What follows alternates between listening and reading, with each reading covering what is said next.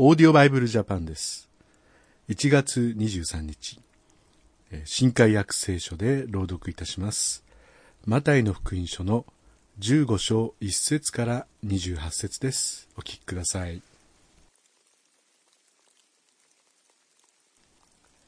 その頃パリサイ人や立法学者たちがエルサレムからイエスのところに来ていったあなたのお弟子たちはなぜ長老たちの言い伝えを犯すのですか？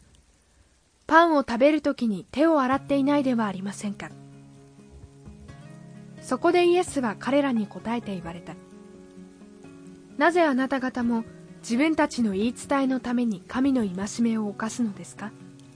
神はあなたの父と母を敬えまた父や母を罵る者は死刑に処せられると言われたのです。それなのにあなた方は誰でも父や母に向かって私からあなたのために差し上げられるものは供え物になりましたというものはそのものをもって父や母を尊んではならないと言っています。こうしてあなた方は自分たちの言い伝えのために神の言葉を無にしてしまいました。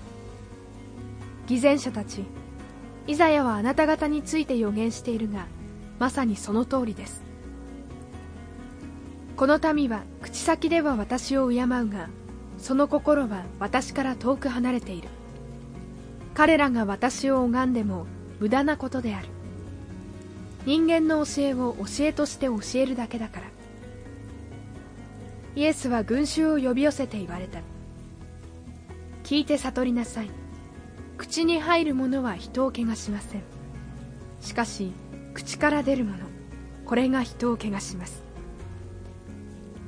その時弟子たちが近寄ってきてイエスに言った。パリサイ人が御言葉を聞いて腹を立てたのをご存知ですか？しかしイエスは答えて言われた。私の天の父がお植えにならなかった木は皆根こそぎにされます。彼らのことは放っておきなさい。彼らは盲人を手引きする盲人です。もし盲人が盲人を手引きするなら二人とも穴に落ち込むのです。そこでペテロはイエスに答えて言った。私たちにその例えを説明してください。イエスは言われた。あなた方もまだわからないのですか？口に入るものは皆腹に入り川屋に捨てられることを知らないのですか？しかし口から出るものは心から出てきます。それは人を汚します。悪い考え殺人姦淫不貧困盗み偽証罵りは心から出てくるからです。これらは人を汚すものです。しかし洗わない手で食べることは人を汚しません。それからイエスはそこを去ってツロとシドンの地方に立ち退かれた。するとその地方のカナン人の女が出てきて叫び声を上げていった主よダビデの子よ私を憐れんでください。娘がひどく悪霊に取りつかれているのです。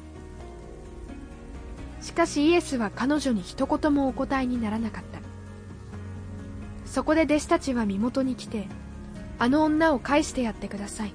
叫びながら後についてくるのですと言ってイエスに願った。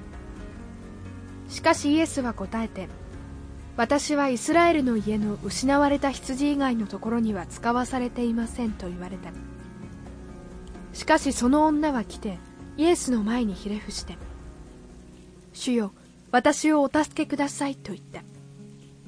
するとイエスは答えて子供たちのパンを取り上げて子犬に投げてやるのは良くないことですと言われた。しかし女は言った。主よその通りです。ただ子犬でも主人の食卓から落ちるパンくずはいただきます。その時イエスは彼女に答えて言われた。あああなたの信仰は立派です。その願い通りになるように。すると彼女の娘はその時から治った。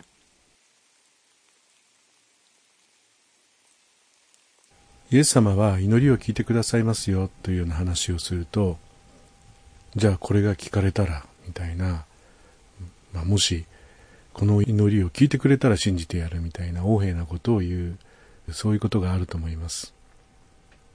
まあ、子供の頃にあのだるまがこの群馬名産なんですけどもだるまに片方に目を入れて願いを聞いてくれたらもう片方入れるんだよなんて言われてなんだか神様を脅迫してるようだなと思ったことを覚えていますけれども私たちは本当に謙遜にイエス様のもとにひざまずいてイエス様どうぞ私を憐れんでください。私を恵んでください。助けてください。と祈る時にイエス様は私たちを本当に素晴らしい信仰だと言ってくださいます。